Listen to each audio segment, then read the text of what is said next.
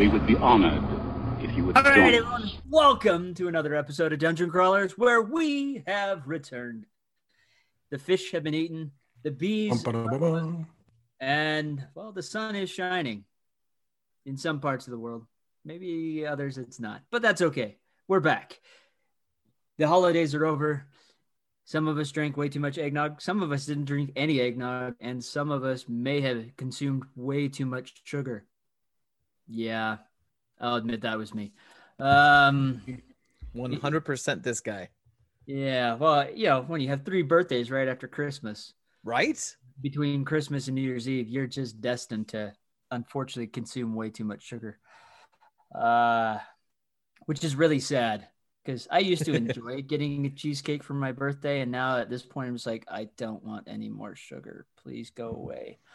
Um, Totally but- understand. Can we maybe just have like a salad or something? Mm, You mean like fruit salad? yes, yes, yes. Or fruit cake. Well, hey, happy new year, everybody. Happy New Year, folks. New year 2020 is over. It is now 2021, which is really crazy because, um, yeah, the podcast was started in December of 2008. You do the math. I'm just going to leave it at that. It was So- in 2008. So 13 years now. 13 years. Well, 12 years and change, right? Yes. There you go. This will be year 13. This is Yeah. year 13. Yes. We are in our 13th year, Yes, we're a teenager now. and nobody understands us. Yes. We're going through some changes. It's crazy. You don't understand my fandom, Dad. So are we just gonna like randomly pitch shift the audio up and insert pops and squeaks for fun this year? then? Dude, totally. That could be so much fun. Let's make that happen. It's like, And then, on. and then three quarters of the way through the year, we'll just base shift everything. Yeah. We'll call it the Wesley Crusher season one effect. Hey, welcome to Dungeon Crawlers. We're here to talk about something. No. Uh, now, for those of you who might be in that un- unfortunate category of still growing up, please understand we commiserate.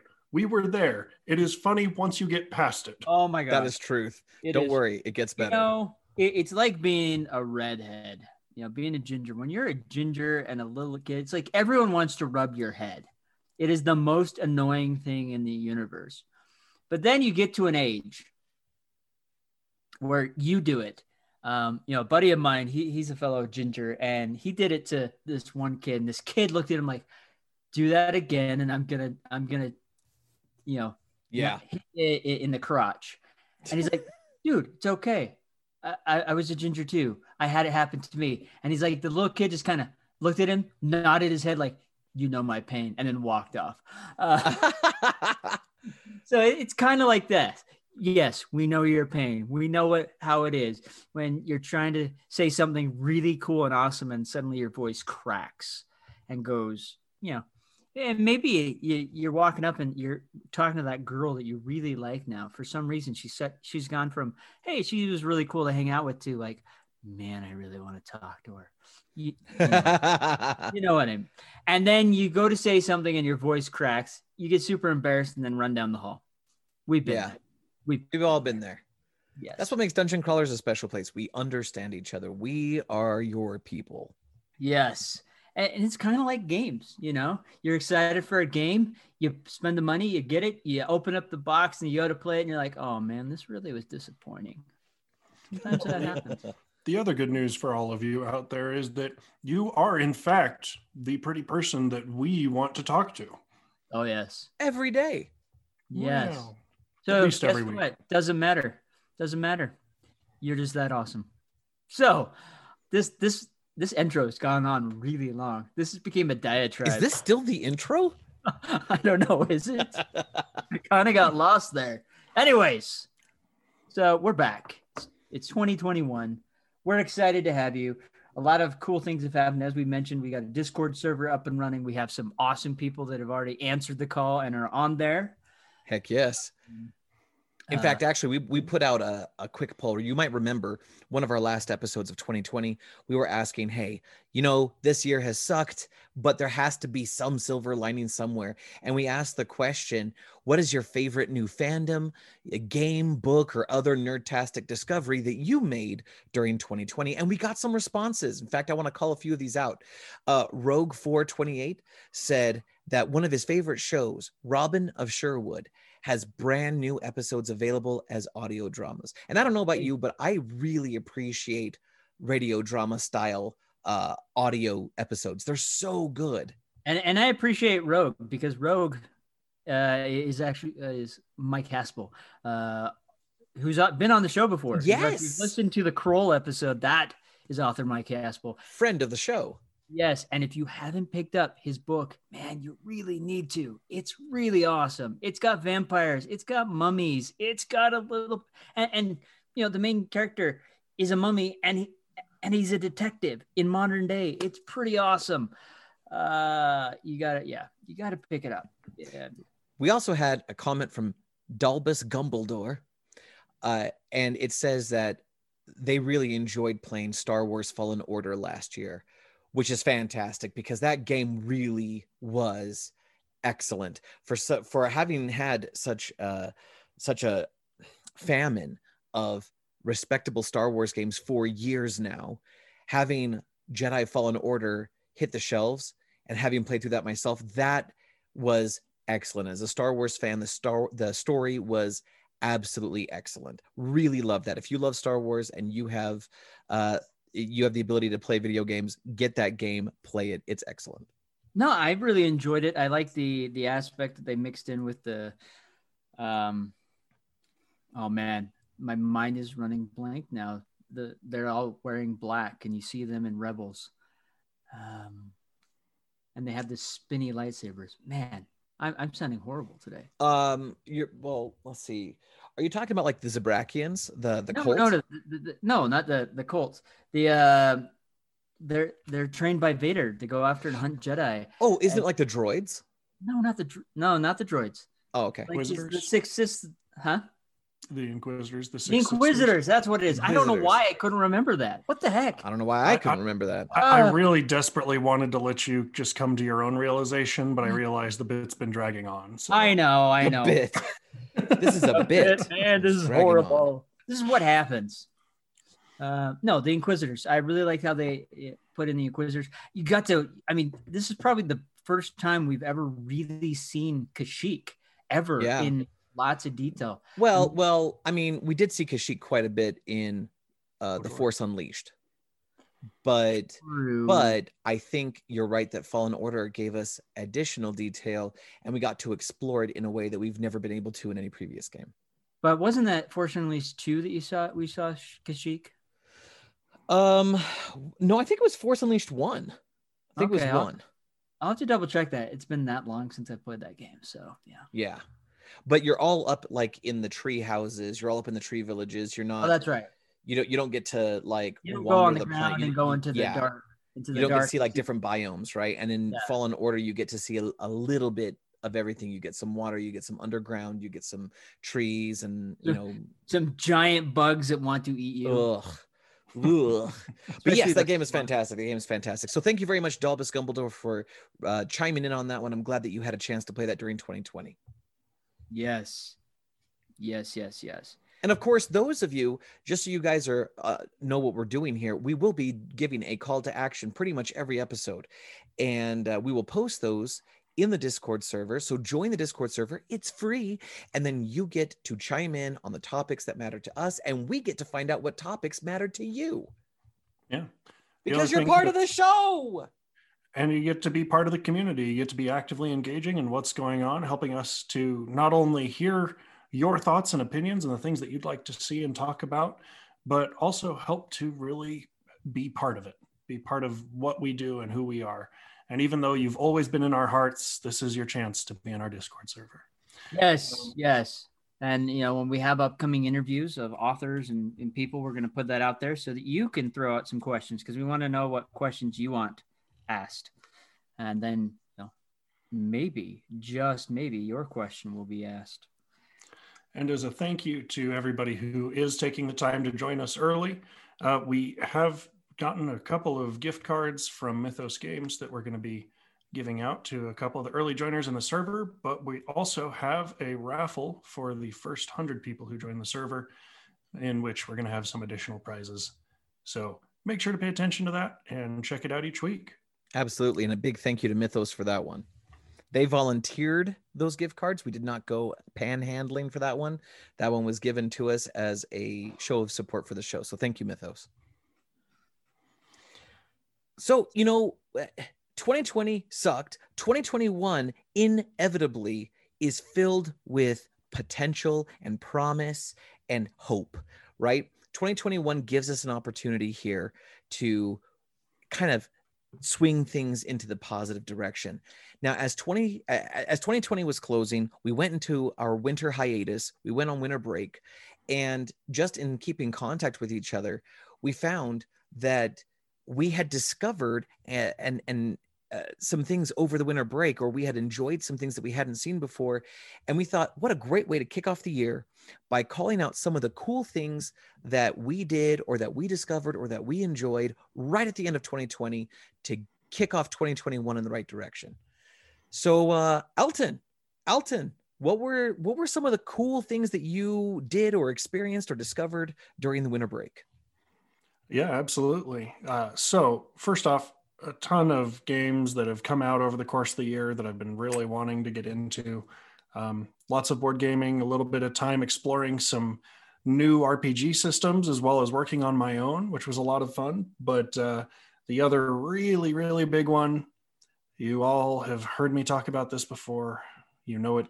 If you don't love it, you need to try it. Twilight Imperium, the expansion, oh. did in fact come out, and it is chock full of awesome content. And a huge thank you to my coworkers in particular who found out that uh, the copy that I had ordered for myself was not going to arrive until at least the end of March and called out to like 40 or 50 game stores across the country trying to find a copy.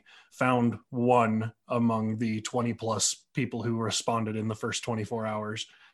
Um, got it shipped out to me and, and surprised me with it. It was fantastic.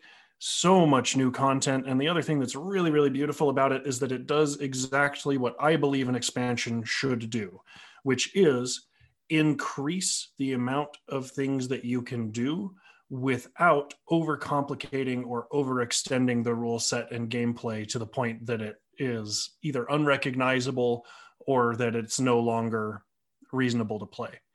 Um, right. A lot of times, expansions add additional content, but they also add a lot of additional weight that makes it hard to be able to introduce to new players. Um, but that also adds a lot of playtime and makes it too difficult to really take on and, and enjoy in a good piecemeal way. And Twilight Imperium is already a chunky, bulky game with a lot of moving parts, uh, a lot of deep strategy, even though the rule set is relatively simple but it does just take time because there's a lot of interactions between players. The expansion, Prophecy of Kings, did an excellent job of helping everybody get their early game engines started more uh, quickly, which means that you're able to get deeper into your strategies and the strengths of your particular factions as you zip across the galaxy. Uh, it, it really i cannot speak highly enough about it. There are a lot of little details that they paid attention to in the way that they produced all of the additional uh, content and upgraded errata and cards and things like that that have turned this game up to 11 it was already great. It was already my favorite game of all time with the expansion. There's so much more to take in. And on top of that they've announced um, monthly content going forward for tournament play, where they'll be rolling out specialized maps and additional upgrade cards that you can add and things like that. So I'm hoping that it's really going to turn into something fantastic. That sounds amazing. I've I've never been able I've never played Twilight Imperium, so I think that's something that you're going to have to help fix in my life. Just Absolutely. just just imagine Risk in space with lots of laser cannons and spaceships and wormholes. Sweet. I've never played Risk. See, that, and that's dumbing it down. That, that, that, really that really is though. You know the way my my my short button uh, when I'm describing it to people is that It is space risk on steroids, but it's not about the combat. Um, You have to maintain a military presence, um, and you can technically win by eliminating your opponents. However, it's a 4x game with achievement point system. And so, because of that, just attacking on its own is a difficult path to victory. There's also politics and trade, things that are very important exploration and being able to upgrade technologies, managing really a civilization and how it interacts with the other civilizations at the table is what leads players to victory. Nice. Um, and so, because of that, you don't have to be somebody who sits there and crunches numbers and tries to figure out the optimal tactics of how many ships do I need to move into this system to win. If you are willing to pay attention to what's going on at the table and work with other people to further everybody's goals, but mostly yours. And that turns it into a really fun game. A lot of nice politicking and uh, a a really good time. So so that was Twilight Imperium. That was probably the the brightest star in the center of your winter vacation universe. Uh, any other really awesome experiences during the winter break? Uh, yeah, like I said, I, I had some cool opportunities to be able to work on a number of uh, RPG systems, uh, one of my own, as well as consulting with a couple of other people, which has been fantastic. Being able to get in and really get into the chunks of game design. Um, but the other thing that was really fun on top of it was that um, Mythos, who gave away the uh, uh, gift cards at the beginning of the stream here, um, uh, was able to receive an exemption from the health department um, to be able to run events without having to pre-clear them ahead of time. Yes, which means that as long as we're you know following covid procedures everybody still has to be masked and there's a check-in process and things like that. But it's meant that we've been able to participate in a lot of really cool events there. Um, one of which is starting a west march style campaign which is uh, for anybody who hasn't played a lot of rpgs or particularly a west march style campaign usually um, big campaigns are based on linear storytelling, right? Where you have a plot that you're following and you've got to get to the next step before you can get any further. And even if there are minor side quests and things like that, it's always in service of the end directive. But a West March style campaign is very unique in that it is chronologically based and geographically based, not necessarily a strict throughput storyline that you have to follow. And so, because of that, we're able to coordinate with players and DMs any day of the week. People can come in and participate in the campaign because you're choosing portions of this new continent that's opened up to explore.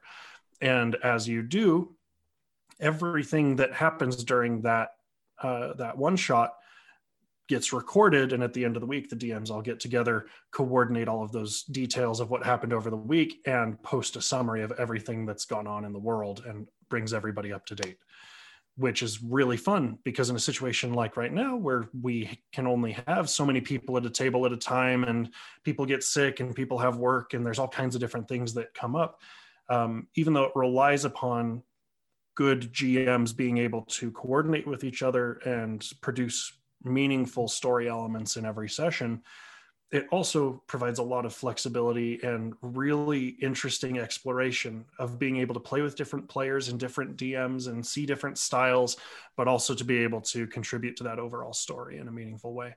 That sounds So- excellent. You know, those are the, those are probably the the biggest things from my break. Uh, I'm sure there are some other common items that we'll talk about a little bit further on. But uh, Krebs, what's going on with you? Oh man, I uh I'm gonna do my best to keep this as succinct as I can because I actually kind of had a deluge of really cool nerdtastic things happen. Um I just I I I got a PS5 when it launched and I've been really enjoying it. I've mentioned that on the show before. During the break, I was like, there are certain games I have to finish. They've been in my backlog for a while. I got to finish them. Number one on that list was The Last of Us 2. I've had that game since Father's Day. I started playing it on Father's Day, and it was such an emotional commitment and, and it, it took so much investment to get through that I kept putting it off and putting it off. And finally, I was like, no, I'm going to finish this story before I see any more spoilers because I kept seeing those. And so I finished it, and it was by far one of the best games I've ever played, and most certainly deserving of the Game of the Year awards it's been winning. In fact, uh, I saw an article the other day said that the, that game, uh, Last of Us Two, had won over 200 different Game of the Year awards, and I totally get it. The, the there have been a number of people who have been making their 15 minutes of fame out of bashing on this game either the way that the game was was made like the process by which it was made or the way that the story was told or the the the story decisions that occurred and the and in truth, as I look back on it retrospectively, understanding everything that's in the game now, I realize the vast, I'm not going to say everybody, because some people just have differing opinions and that's okay. But it is my personal opinion that the vast majority of the people who have been trashing on this game for its story and for the decisions that director Neil Druckmann made, these are people who lack emotional maturity because this game forces you to experience very specific human emotions, very specific real world conflict in yourself while you're playing a simulation of an event that never happened. This game it feels insulting to call it a game we have other terms for movies we have like you know you have flick when it's just you know garbage popcorn entertainment type stuff. You've got movie when it's kind of middle of the road or ambiguous and then you've got film when it crosses that line into art. And this experience is exactly that. It is an experience not just a video game not just something you play. It's something you experience. So last of us 2 phenomenal absolutely spectacular. And anyone who has the opportunity to experience that title honestly should make the effort to do so. Uh, in addition to that, I finished the Spider-Man Miles Morales PS5 game. Uh, it the best way I can describe it is it is it is exactly as good as the first game, just with a new context, new character. So it is a worthy successor to the first title. It is it is a wonderful experience in itself. Also available for PS4 and PS5. Um, and then I started discovering a bunch of stuff. I, I, uh, well, I finished a book that I was reading. Um, it was a, a military drama um, called Tier One. Uh, really enjoyed that. But then my wife for Christmas got me Ready Player Two, and I started reading that. And just like, well, similar to Miles Morales and Spider Man, Ready Player Two has the same voice, the same humor, the same pacing as Ready Player One, but now with new and identifiable context and it's an intriguing story. I'm about 100 pages into it now. Um, absolutely loving Ready Player 2 as much as I loved Ready Player 1. And I was really worried I wouldn't. I was really nervous it would not be as good. Um, but no, it absolutely lives up to the first book's stature. Uh, and then I started discovering a whole bunch of board games, tabletop games. I've been playing Lord of the Rings Journeys in Middle Earth, which is an app driven co- player cooperative game. Yes, yes, mwah. that's right. It is wonderful. I'm having a hard time finding the expansion, as you well know, Alton. Um, have, it's like impossible to find right now because it's so good. They can't keep it on shelves and they can't keep it anywhere. Um, awesome fantastic uh, similar in in that ilk is I finally, after years of waiting, I finally pulled the trigger and got Star Wars Imperial Assault. It's uh, it is um, in terms of development a predecessor to Journeys in Middle Earth, and so Journeys in Middle Earth has some improvements, but same idea, uh, app-driven uh, scenario with cooperative playtime, which I, my wife and I adore. I've been playing a board game called Dice Forge, where you're where you're competing with each other to be the next chosen demigod in the pantheon.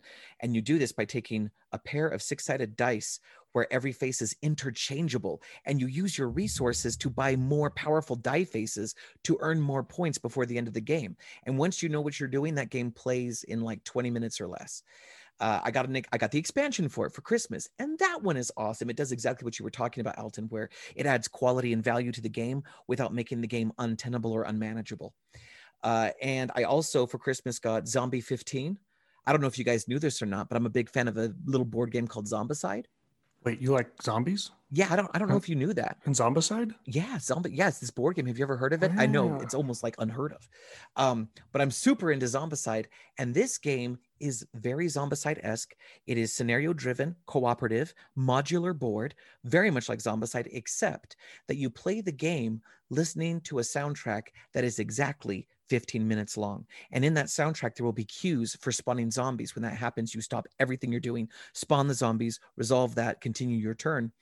Uh, but you have to meet your goal in the 15 minutes before the music ends. If the music ends and you have not reached your goal, you lose. And I have to tell you, it it is so much fun to play as a family, but it puts both my children on like the edge of their anxiety thresholds.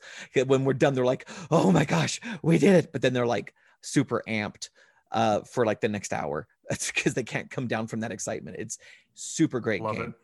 love it and and I, some other card games i got into some other board games i checked out but these are sort of like the highlights it was it was a deluge of discovery i just started playing control for playstation i know that's an older title but uh you know by these standards but um that game is blowing my mind with how fantastic it is i i'm it's almost a sleeper in some respects i did not re i i heard it was good i did not realize how good it was until i started playing it and now i realize just what a treasure it is. So I can go on and on and on and on and on. Um, had a wonderful, wonderful winter break discovering things that brought me joy despite the garbage of 2020.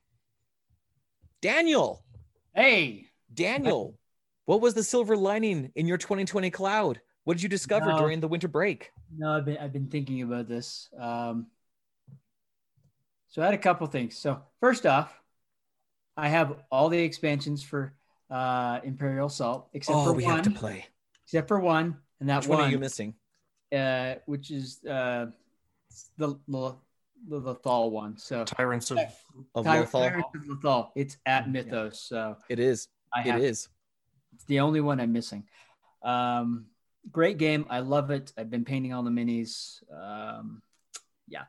So for me, um, there's actually two games that I got uh, that I've been really enjoying. The first one is Mysterium. Mm, which is good choice. very much like Clue, but you know, the ghost can't talk to you. It has to show images and um. I, how many games of that have you played so far? How many? Uh, about four. Nice. Uh, and so I, I, I've been playing with a good buddy of mine and his family, and we've determined that his son sucks at being the ghost. and uh, you know, I was, I did, I think I did pretty, pretty good. Um, it's a fun game. I like the the dichotomy in it, where the ghost is trying to communicate to you who the murderer is, what room, what weapon, but they're doing it through the imagery of the cards, and it's totally random, and you have to kind of determine how best to, to convey this message using those cards. Um, so that's really fun. Another one I picked up, um, which is a, a callback to my childhood, which is uh, Fireball Island. Classic. Yes, I, I love it. I've been playing it with my kids. They're How's, kind of like, how's the reboot? it's actually been pretty good. I've enjoyed it. Do they still Uh, have like the the vacuum form island? Yep. Oh, Yeah. that makes me so happy. and you know you you still put it together and everything still shifts around it's the only thing i don't like is the cardboard helicopter and the cardboard maw. So but i found some prints. So like i'm going to 3d print those so that i can just put those together because i just worry about because you can't put it back together in the box. You got to undo it and i just worry every time Yeah. i part that cardboard's going to get mashed up but Yeah. otherwise it's fantastic. It's lots of fun. Um, yes my my younger kids don't quite get the point to it but they like running around and then throwing fireballs down and and stuff like that um, but it's still just as fun as when i was a kid um, i got a couple transformers Uh, those people that don't know transformers are my rubik's cubes Wait a minute. You like Transformers? Yes, yes, yes, I do.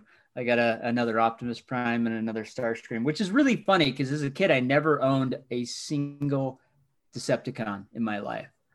It was such a tragedy. I love the Autobots, so that's all I had was Autobots. I didn't realize you didn't own any, any Decepticons. I didn't As know a that. kid, none. I didn't have any Decepticons. Was that coincidental or was that like a parent thing? No, that was just me. I Huh. I, that, I never asked for any of them. Um, I always thought Megatron looked really dumb uh, when you transformed him. Um, you know, with the you know the trigger there sitting pointing out of his crotch, it just looked weird. um, but now, as I've gotten older, I have a Megatron. I have an old classic Starscream. I now have a Cybertron version uh, Starscream. So Mm, that was awesome. that's so cool. Um, I still one of my favorite Decepticons. I still have never gotten. I've never had one. Is Soundwave. Yeah. I know they're going to be releasing a new one with the the new cartoon series on Netflix, but I haven't seen it yet.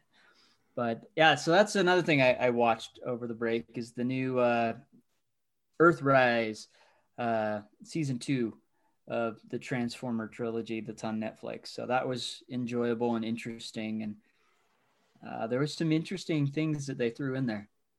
So Nice. Yeah, and then uh, you know, since it was pretty low key, uh, you know, Mandalorian had to to wrap Oh. up that. Oh, Mando season two. Warning: This will take up the rest of the episode.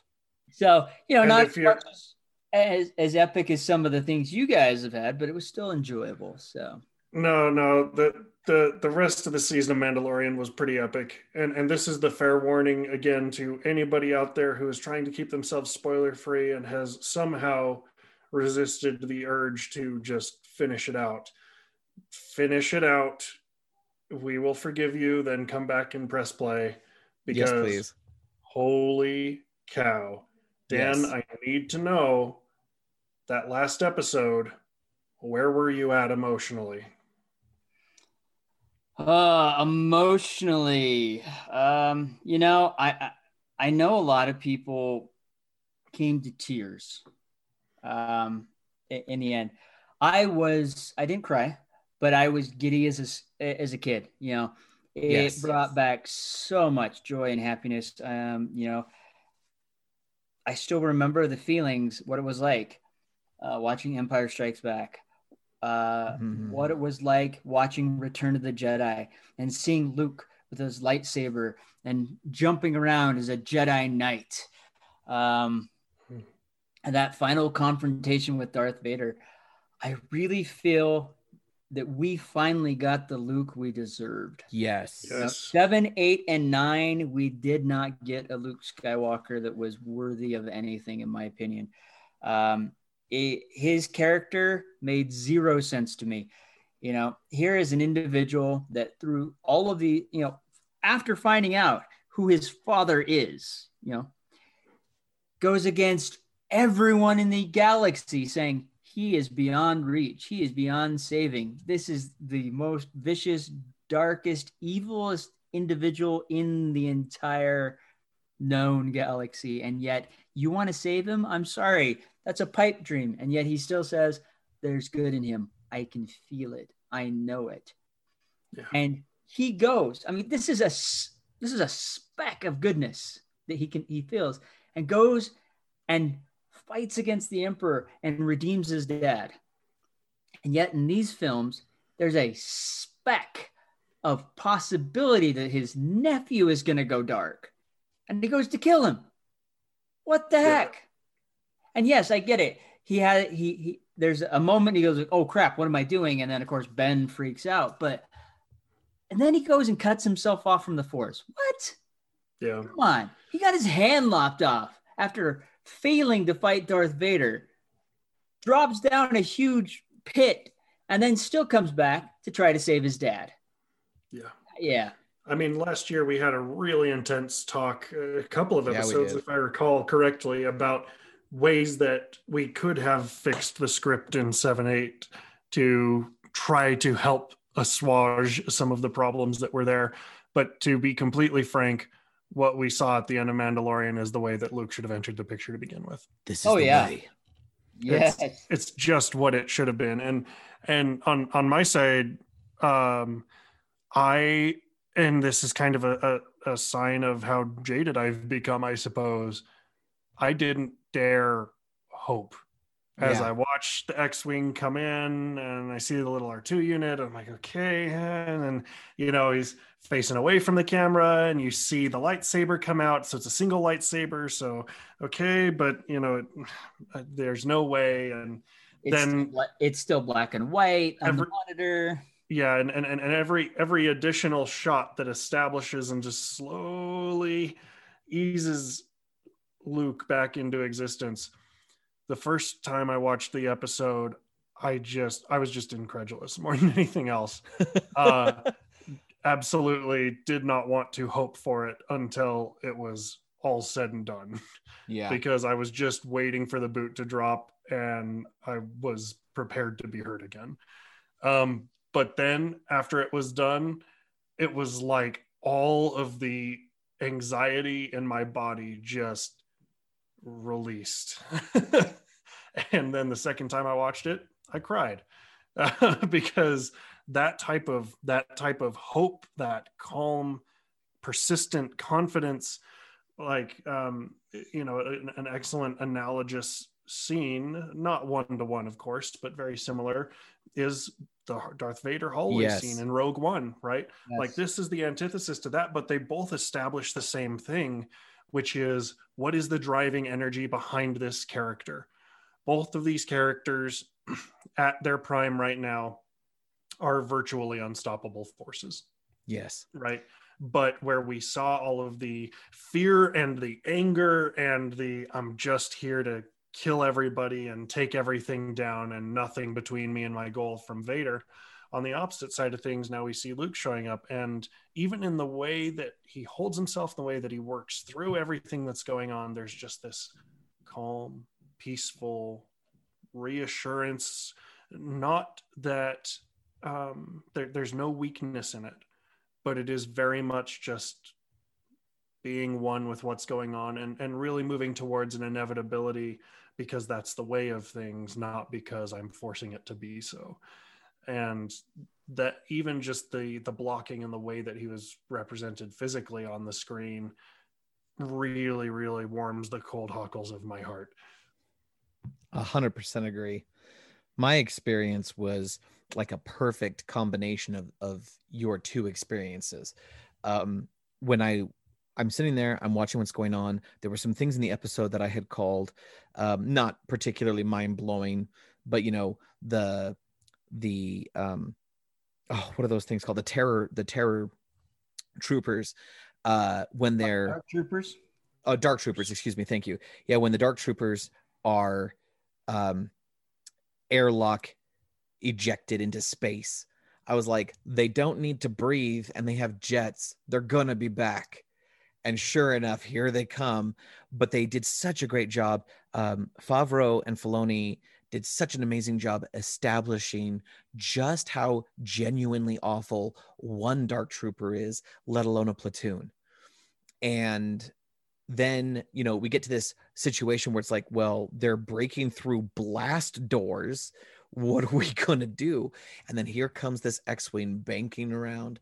And i was like alton i didn't dare to hope. My very first reaction was oh maybe it's ahsoka. They've already established her for the episode uh, and you know if there's one thing jedi love it's flying x-wings. So yeah that could work. And then as it was docking like as they look on the monitor and the x-wing is parking my brain immediately switched and it was like, wait a second, it could be Luke. I thought th- this show happens just a handful of years after Return of the Jedi. This could be young Luke's. This could be Jedi Knight Luke Skywalker. And I thought, no, no, no, don't hope for it. But out loud, I said that it might be Luke. And then we get that black and white uh, image of him in his cloak walking through the docking bay. And I'm like, well, Ahsoka has a cloak like that too. I don't know. I don't know. Then he gets in the hallway and it's still black and white. So you see one lightsaber, but it could be white. It doesn't have to be green. And my brain was just fighting. It was just like, oh, don't hope. But I was like uh, literally physically on the edge of my seat. And I was getting that giddy, childlike feeling. I saw Return of the Jedi in theaters in 1983 before I was five years old. And I remember it. It is still in my brain. And I remember watching Luke Skywalker when he was about to be thrown into the Sarlacc pit. And instead, he does like a half twist, propels himself upward, catches the lightsaber from R2 and goes to town. And I had that childhood moment again. And as I'm watching, and then they cut to the shot where he's in the hallway and it's not the security camera and there's color and there's that green lightsaber blade just screaming as he's thrashing through the troopers, and I'm just like, oh my gosh, it's freaking Luke. And I'm just like losing my mind. I was like yelling out, I was like, ah, yes. And I was just like freaking out. My kids were like, yeah, dad, it's Luke. What? Why are you so excited? And I'm like, you don't understand what I've been through. And then we just like, we're, we're watching the scene, and he's just phenomenal. He's the best Luke we've ever seen. And he finally gets to that moment where he where he gets to the doorway of the bridge and Din turns around and says, Open the door. And they open the door and he asks him if he's a Jedi, which is like, Well, duh, son, but sure. And then there's Luke, pulls his his cloak back, his his hood, and there he is in all of his 1983 glory. And I was just my my heart was racing just chills throughout i didn't i didn't cry but i was like so i was so enthusiastic. I, I, I was ecstatic. I my my childhood was just rushing through my veins, and we go through the scene, and there's the parting of the adopted father and the adopted son, and of course that gets a little bit emotional, but I didn't shed a tear. And then they get into the turbo lift, and it was just a perfect conclusion to a superior and dare I say perfect season of Mandalorian. It was just top notch. Now, I will throw one more cherry on top. After that experience, I didn't go back and watch the full episode again, but one night I was about to go to bed and I was just surfing on YouTube and I happened to get a recommendation for like a um, a streamer's uh, montage of reactions to that sequence. You have all these experienced streamers who are very good at entertaining the audience and stuff, and they're from different countries as well, and and they're watching this scene, and, and this montage is put together, interspliced with all their different reactions as the scene plays out. And then we get to that moment where they realize exactly who it is, where it's confirmed, where it's proven, and you see Luke going to town, and they they get emotional and they're giving off a yop and i and in that moment as i'm vicariously experiencing it with them I just broke down in tears. I just started weeping. It was just this flood of emotion. And you're absolutely right, Alton. That hallway scene has been compared by many to the infamous scene of Vader at the end of Rogue One. And it was that very same experience, right? They set it all up. You know what the history is, you know what the timeline is, but you don't necessarily know exactly what's going to happen next. And then they drop that breath, and then that of the lightsaber coming to life and then just lighting the hallway red. That scene is a perfect but emotionally equivalent foil to the scene with Luke when Vader's doing it, you have this thrill, but it's a thrill based on dread. And in a way, secretly, maybe not so secretly, under the surface, you're rooting for Vader because you want to see him in all his glory. And that was the best live action Vader we had ever seen. And it was yeah. like less than 90 seconds long. I, and we got I've, the exact same thing with Luke Skywalker. I firmly believe that that hallway scene from Rogue One is, and this is my personal opinion, I understand there are a lot of people that are going to be disagree with me on this. I believe that that hallway scene is one of the defining pieces of cinema, in ah, my yes. opinion, um, because you, without any real dialogue, perfectly establish who this character is, what they're about, why you should be absolutely to your core terrified of what's about to happen. And it also cements the importance of what that team is trying to accomplish yes. because they know they are dead the moment yes. the lights go out. They know there is no getting out. but in the face of ultimate fear that we, the viewers, are also experiencing simultaneously, you're watching something critical, Yeah. crucial, and important happen.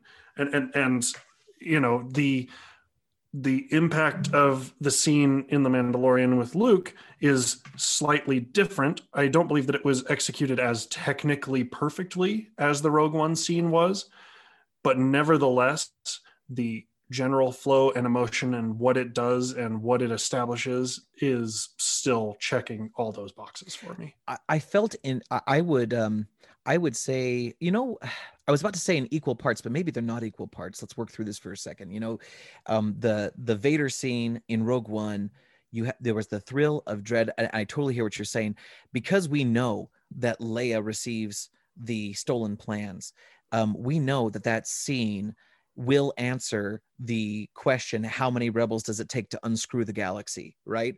Because mm-hmm. as vader's walking through you see rebel after rebel give their life to pass a floppy disk so that they can get it where it needs to go. And you hear them yelling desperately take this take this go go go you know um and so you have this dread and then there's like this relief at the end when they get through even though you know that's what's going to happen but you also have a brand new or maybe a renewed appreciation for the severity the viciousness the ferocity of uh Darth Vader of the turned Anakin. And then you you take that and compare it to the Luke Skywalker scene. There is this jubilance that comes with seeing Luke in his prime doing things we never got a real chance to see him do at that level. And instead, you instead of going from a place of excitement to dread to relief, you go from a place of dread to excitement to relief. Um and and there's like you said you know luke brings a calm a strength of calmness and peace that you know it's going to be okay and vader brings that dread of nothing's going to be okay as long as Yeah. he's on the board Well, and this is, I, I think this is how amazing uh, Dave Filoni and Jon Favreau are in developing this storyline. So, you know, look at Rogue One. It's pitch dark. We all have an, an innate fear of the dark. Okay. So that we're, we, they're already foreshadowing what's going to happen. It's dark. It's scary. We're tense. And then we hear the breathing. And we all know what happens when we hear that breathing, that you know, automatically our body, I mean, at least for me, this is what happened. My, our body's tense, you Mhm. know, yes crimson blade ignites and you see Vader standing there in his armor.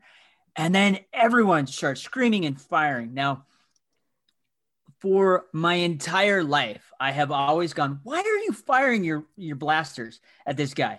You guys are idiots. This is Darth Vader. Why are you even trying?